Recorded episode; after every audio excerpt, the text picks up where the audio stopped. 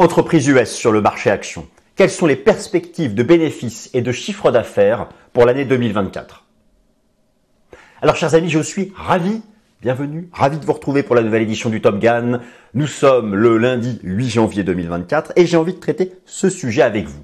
Alors que le marché action, la semaine dernière, a vu les principaux indices boursiers entamer une phase de profit, de prise de profit complètement logique sur le plan technique, nous l'avions vu ensemble, et je vais cette fois-ci, en fin de vidéo, vous reproposer un point d'analyse technique sur le S&P 500, le Nasdaq 100 et le Russell 2000, mais je vais traiter ce sujet qui est central pour l'année 2024. Alors que beaucoup se posent la question de savoir est-ce que l'indice S&P 500 a fait un top majeur à 4008 ou va-t-il, après cette phase de retracement, réattaquer les 4008 pour viser vous savez, la plupart des analystes financiers euh, ont des banques, des asset managers ont annoncé 5000 points pour le S&P 500.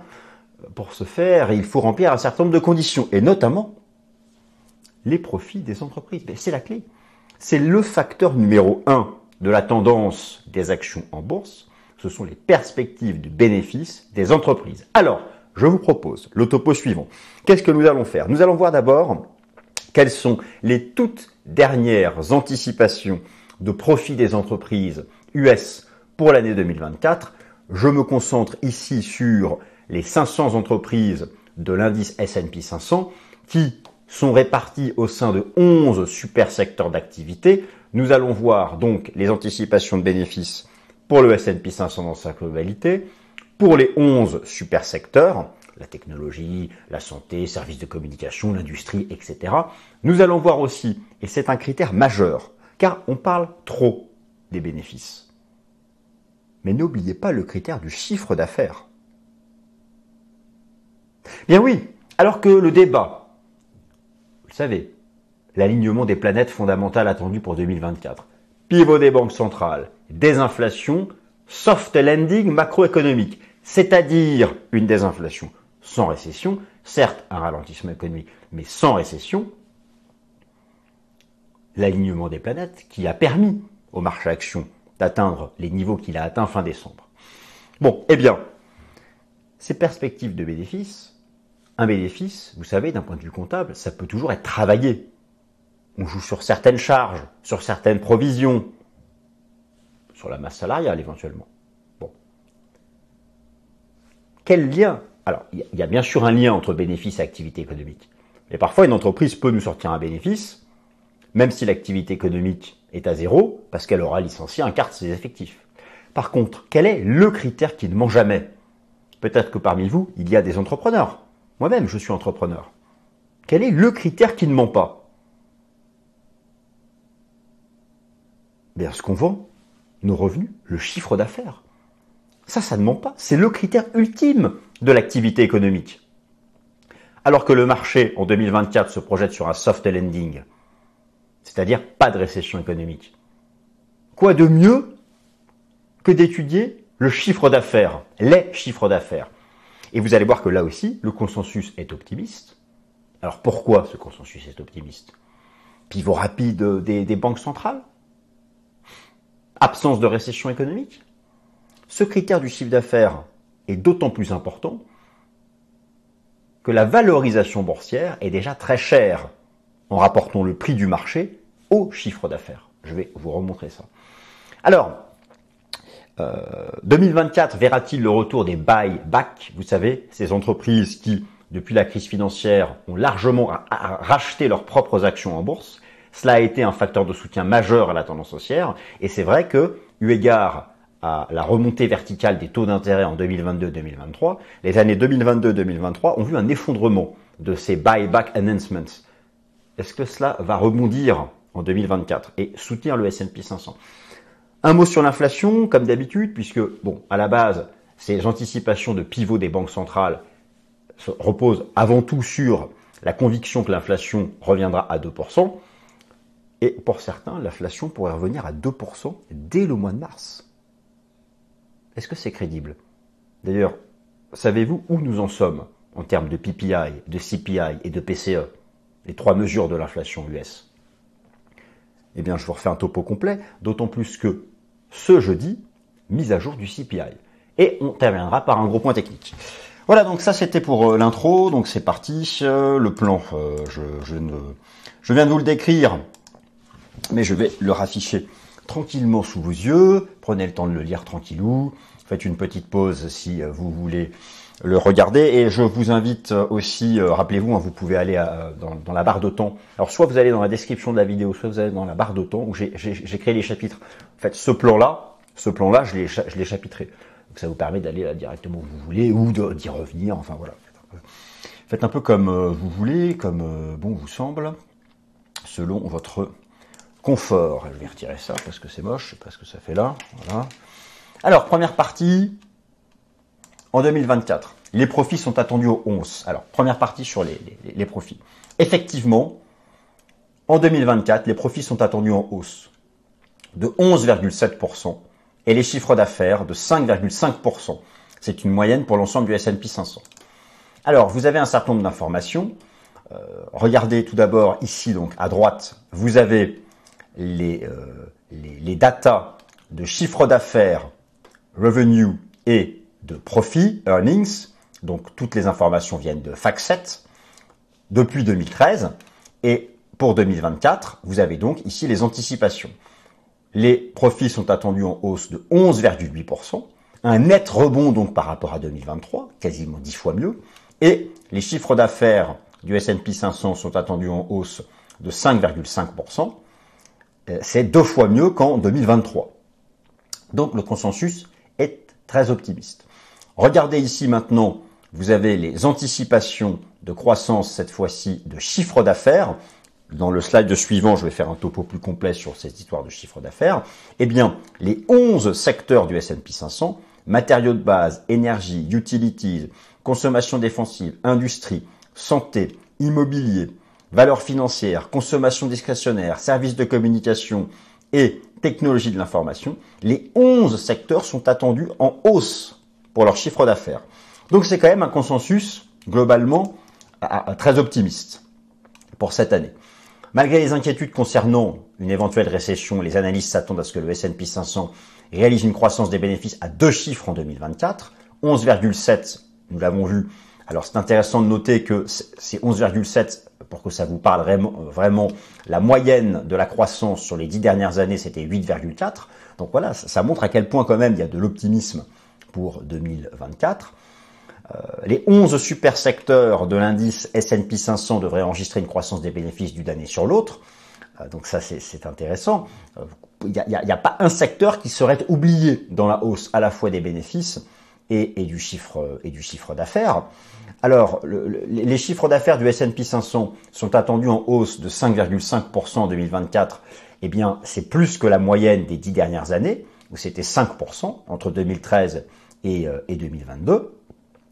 Euh, et, là aussi, on retrouve donc euh, ce qui est intéressant de noter, si vous regardez les anticipations de chiffre d'affaires par secteur, c'est que ce sont déjà les secteurs qui ont été les plus performants en 2023, notamment la tech, euh, les stars de, l'intelligence artificielle, les, les sept magnifiques, voilà, qui se trouvent dans ces deux secteurs. C'est encore là que le marché envisage eh bien, une forte croissance des chiffres d'affaires donc in fine, les profits prospectifs sont attendus sur de nouveaux records historiques en 2024, et c'est ça je trouve qui est intéressant, c'est qu'au final, overall, parce que effectivement, bon, là, alors on a comparé les anticipations par rapport aux moyennes, c'est bien, mais maintenant, regardez, si on, représente de manière absolue les, les bénéfices des entreprises du S&P 500, eh bien, les données cette fois-ci ne viennent pas de FactSet, mais viennent de Guru Focus. Eh bien, regardez, le marché est, voilà, ça ce sont les bénéfices globaux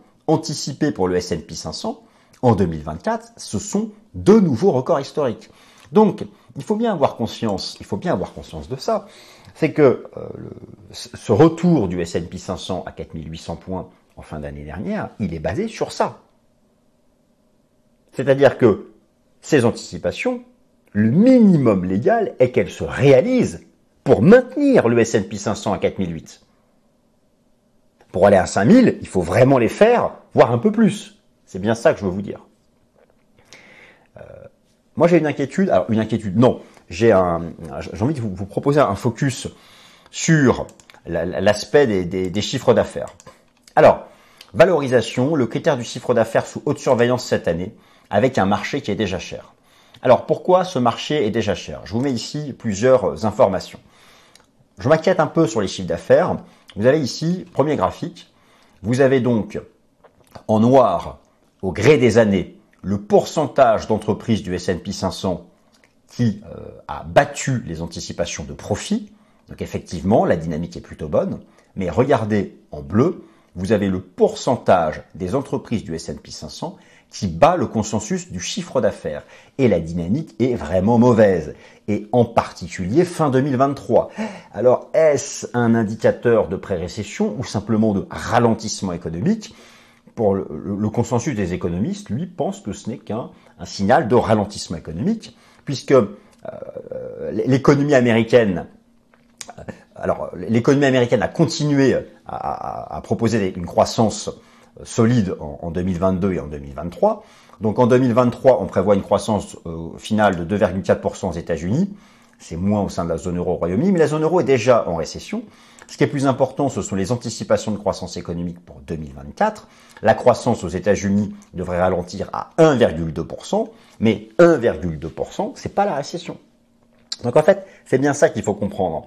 Euh, c'est que le, le, le, ce S&P 500, il est soutenu par ses anticipations de profit, mais aussi ses anticipations de chiffre d'affaires en hausse, parce que le marché n'envisage pas une récession aux États-Unis.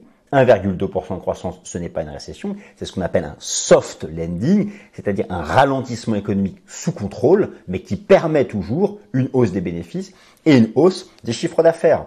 Et alors pour ça, eh bien la clé, c'est l'activité dans le secteur des services, comme je vous l'ai expliqué un certain nombre de fois, 80% du PIB américain, et surtout la consommation des ménages, 70% du PIB aux États-Unis, et cette consommation des ménages est intimement liée au marché du travail, et je vous ai fait dans le Top Gun de la semaine dernière un topo complet euh, sur euh, la, mise à jour vendredi dernier du rapport NFP, c'est le baromètre ultime de, cette histoire de consommation des ménages et, de perspective de croissance. Euh, de croissance euh, économique. Donc, en, termes de chiffre d'affaires, il y a effectivement un consensus qui est, positif. Mais ce consensus est régulièrement pris de plus en plus à revers. Et on est passé sous 50% des entreprises qui atteignent à chaque fois les objectifs du consensus en termes de, en termes de chiffre d'affaires. Et je trouve que c'est très important ce critère du chiffre d'affaires. Pourquoi? Car eu égard à la valorisation boursière déjà chère ce début d'année, il est impératif que les anticipations de chiffre d'affaires ne soient pas prises à revers, sous peine de menacer le S&P 500. Le soft landing est le minimum légal pour se maintenir là où est le S&P 500, voire aller plus haut. Alors, je, m'explique.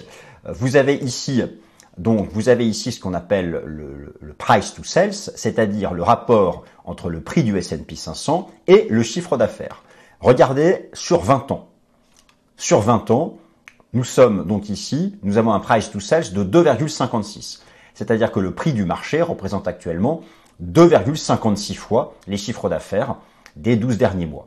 Si vous regardez sur 20 ans, vous avez ici la moyenne, 1,77, ici moins 1 écart type par rapport à la moyenne, et plus 1 écart type par rapport à la moyenne.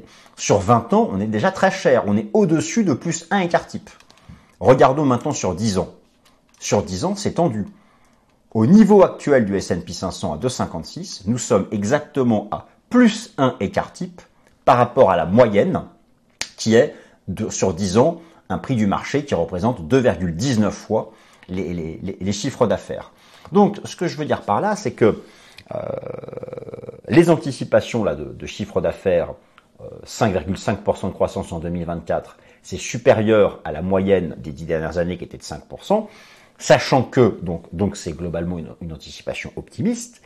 Là où c'est dangereux pour le S&P 500, dangereux entre guillemets, c'est que le rapport entre le prix du marché et le chiffre d'affaires est déjà à un écart type au-dessus de la moyenne des dix dernières années. Donc le marché est déjà cher. S'il n'était pas cher, bon, et que le consensus était optimiste, on aurait moins, moins, de, moins de nuances. Mais comme il est déjà cher, c'est là où il faut faire attention. Donc voilà, moi je vais vraiment surveiller ce critère du chiffre d'affaires et c'est en lien avec euh, les ventes au détail aux États-Unis, la consommation des ménages, le marché du travail. Ça, ce sont des choses que chaque semaine je vais actualiser dans Top Gun au gré de la, mise à jour des euh, différentes, euh, statistiques. Et, d'ailleurs, j'oubliais de, de, vous le montrer, mais je vais, je vais vous le montrer. toujours dans cette histoire de soft landing, on, a interrogé ici FactSet, j'utilise beaucoup les données de FactSet, a interrogé le, ce que pensait le, management des entreprises du S&P 500 quant à une probabilité de récession, et c'est la chute libre fin 2023. Donc vraiment, il y a une confiance. Il y a une confiance, il y a une véritable confiance des entreprises du S&P 500 quant à cette capacité de faire de la croissance des bénéfices en 2024, de faire de la croissance du chiffre d'affaires. Et lorsqu'on leur demande pourquoi, ils disent déjà numéro un, la résilience du consommateur américain. C'est vrai que c'est un moteur à la fois de l'économie américaine et de l'économie mondiale, alors que le consommateur européen a beaucoup moins été résilient, mais c'est que là-bas l'activité crédit est restée intense, malgré l'explosion des taux d'intérêt. C'est un fait, on aurait pu croire le contraire, mais finalement non. Deuxième, deuxièmement, les entreprises comptent énormément sur la chute rapide des taux d'intérêt les taux d'intérêt du marché ont déjà commencé à baisser dans l'anticipation du pivot des banques centrales. Sujet que nous traitons ici aussi sur la chaîne chaque semaine. Et ce sera le sujet majeur. Le sujet majeur de 2024, c'est combien de baisses de taux et à quelle vitesse? Point final. Voilà, on a résumé. On, peut partir en vacances pendant un an. C'est ça. C'est le double sujet. Combien de baisses de taux? Alors je dirais combien de baisses de taux, à quelle vitesse et pour quelles raisons Voilà les trois les trois pierres d'angle de la thématique fondamentale de la tendance des actions en 2024. Alors, petite euh, lueur d'espoir, chers amis, Global Corporate Buyback, le retour en 2024 pour soutenir le marché action. Depuis le début des années 2010, plusieurs facteurs ont été à la source de la tendance haussière de l'indice S&P 500 la politique monétaire accommodante, la croissance des profits, la valorisation, la distribution de dividendes et aussi un facteur trop souvent sous-estimé, les corporate buyback. Il s'agit d'une opération capitale d'entreprise qui se porte à l'achat de leurs propres actions sur le marché. Les buybacks ont été un très fort élément de soutien de la tendance haussière des actions du S&P 500 depuis l'année 2009, avec des montants croissants de rachat de leurs propres actions. C'est une manière pour ces dernières de se protéger d'une éventuelle opération rachat inamicale et aussi de placer en bourse une partie de leur flux de trésorerie et ainsi profiter de la tendance haussière du marché. En 2022 et en 2023, je vais arrêter de dire eu égard, à cause de la remontée verticale des taux d'intérêt, le montant des buybacks a été divisé par deux. Vous avez ici donc, avec cet histogramme vert, la tendance des rachats d'actions par les entreprises. Et effectivement, on constate l'effet concret de la remontée des taux d'intérêt. Elles avaient autre chose à faire. Et surtout, la remontée des taux d'intérêt a fait quoi? Ça a fait que les, les trésoriers d'entreprise ont placé l'argent sur le marché monétaire. Il y a eu une explosion de, de l'AUM sur les fonds monétaires en 2023. Parce que ça rémunérait davantage. Bon. Mais avec le pivot attendu des banques centrales, ces placements monétaires vont rémunérer moins. Et donc, on peut se dire, qu'un retour des buybacks serait possible. Cela pourrait justement permettre d'apporter du soutien au S&P 500 et permettre au support technique, lorsque l'indice S&P 500 revient dessus, de créer des rebonds. Bon, donc ça, c'est vraiment une thématique. Euh, c'est vraiment une thématique. C'est une thématique qu'il va falloir suivre en 2024. Et euh, naturellement, cela ne sera possible que si la croissance attendue des profits se réalise véritablement, parce qu'il faudra bien avoir du pognon à placer, même si aussi ça peut être des arbitrages, des retours des fonds monétaires vers les buybacks. Donc ça, c'est à suivre. L'inflation US à 2% dès le premier trimestre 2024. Alors là, je, je traiterai ce sujet plus en détail dans le Top Gun de la semaine prochaine, mais vous avez ce vendredi la mise à jour du CPI. Il faut pas oublier que je disais à l'instant que ce qui compte, c'est combien de baisses d'auto, à quelle vitesse et pour quelle raison. Et il faut que cette raison soit un retour de l'inflation à 2%. Alors, où est-ce que nous en sommes? C'est intéressant de noter que les indices d'inflation ont décroché un peu partout. Euh, et mes, mes, outils de prévision d'inflation, notamment l'application Trueflation, qui est basée sur la blockchain, et l'algorithme Inflation No Casting de la Réserve fédérale de Cleveland, vous allez voir, ils sont optimistes. Vous allez voir, il y pour le PCE, ils attendent 2,3 en janvier. 2,3. C'est quasiment 2. Le PCE, c'est l'indice d'inflation privilégié de la Fed. Bon. Alors, certaines composantes sont encore loin, notamment les services, donc il faut rester prudent. Mais effectivement, il y a des éléments qui permettent d'avoir confiance. Alors on va regarder ces graphiques dans, un instant. Ici, je vous ai mis l'inflation US selon le PCE, et là, je vous ai mis le CPI. Cette semaine, c'est le PCI qui euh, est mis euh, à jour. Et vous constatez que les tendances sont bonnes, que ça accélère à la baisse, et que la fameuse target des 2% est euh, en, approche. Une partie importante des anticipations de hausse à deux chiffres des profits en 2024 repose sur les scénarios d'un pivot rapide de la Fed et de la BCE, avec une quantité importante de baisse de taux. Bref, combien de baisses de taux et à quelle vitesse et pour quelle raison? Rappelons que la pierre d'angle d'un tel scénario monétaire est la confirmation d'un retour des taux d'inflation, alors inflation nominale et inflation sous-jacente à 2%.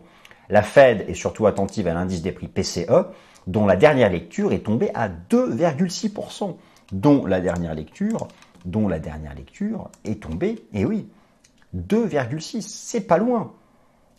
2,6 pour l'inflation nominale, 3,2 pour l'inflation sous-jacente. Ça commence à sentir bon. Cela a expliqué une partie de la remontée du S&P 500 fin 2023. Alors, ce jeudi 11 janvier, l'indice des prix à la consommation CPI est mis à jour au titre du mois de décembre et l'inflation sous-jacente est attendue en baisse à 3,93. Je, attention, je parle ici du CPI. À l'instant, je vais vous parler du PCE. Alors, l'inflation sera-t-elle à 2% au mois de mars pour permettre un pivot de la Fed au mois de mars? Point d'interrogation. C'est une des clés de la croissance des profits et des chiffres d'affaires des entreprises en 2024. L'application Trueflation suggère que l'inflation annuelle est en effet revenue à 2%, et l'inflation no casting est relativement optimiste. Tout d'abord, regardez l'application Trueflation, et oui, c'est intéressant.